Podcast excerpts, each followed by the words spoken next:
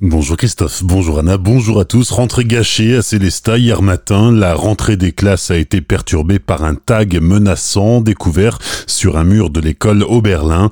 Le message incitait à brûler cette école avec les enfants. L'inscription a été faite durant la nuit selon la police qui était présente avant l'arrivée des élèves. Et en fin de matinée, les services techniques de la ville ont recouvert l'inscription de peinture. Pour le maire de Célestat, Marcel Boer, c'est un acte scandaleux destiné à déstabiliser la population. Il a indiqué que la ville avait porté plainte. Une enquête est en cours. À Strasbourg, deux hospitaliers attaquent en référé l'arrêté préfectoral obligeant le port du masque en ville. Vincent Ferrezen, psychologue hospitalier, et Christian Chartier, médecin hospitalier, considèrent que cette obligation représente une atteinte grave et imminente à une liberté fondamentale. L'audience s'est ouverte hier à 14h. La décision du tribunal administratif sera connue dans la journée. Hier, Santé publique France faisait état de 209 malades de la Covid-19 pris en charge dans les hôpitaux Dans le Bas-Rhin, un nouveau malade a été hospitalisé et cinq sont toujours en réanimation. Dans le Haut-Rhin, trois nouveaux cas ont été admis à l'hôpital, quatre autres sont en réanimation. Depuis le début de la pandémie, 1518 personnes ont été emportées par le coronavirus en Alsace. Rassemblement de soutien devant la cour d'appel de Colmar qui jugeait hier matin 13 zadistes anti-GCO. Ils avaient été condamnés en première instance par le tribunal correctionnel de Strasbourg en novembre dernier.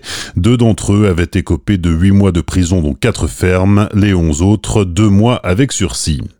Huit nouveaux magistrats accueillis hier à Colmar par la présidente de la Cour d'appel, Nicole Jarnot, et par le procureur général Éric Lallemand.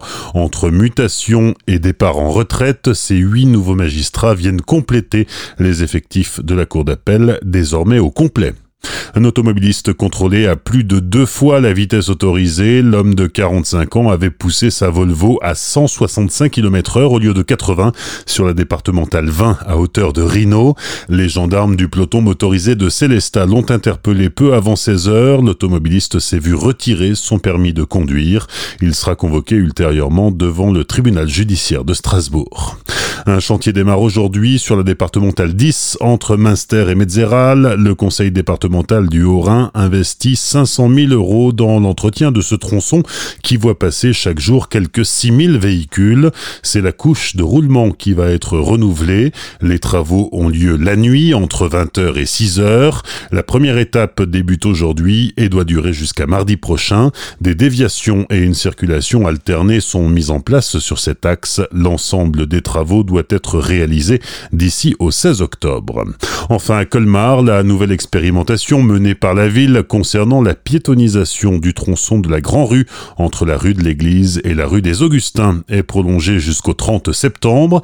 Cette mesure a entraîné l'inversement du sens de circulation de la rue des Augustins.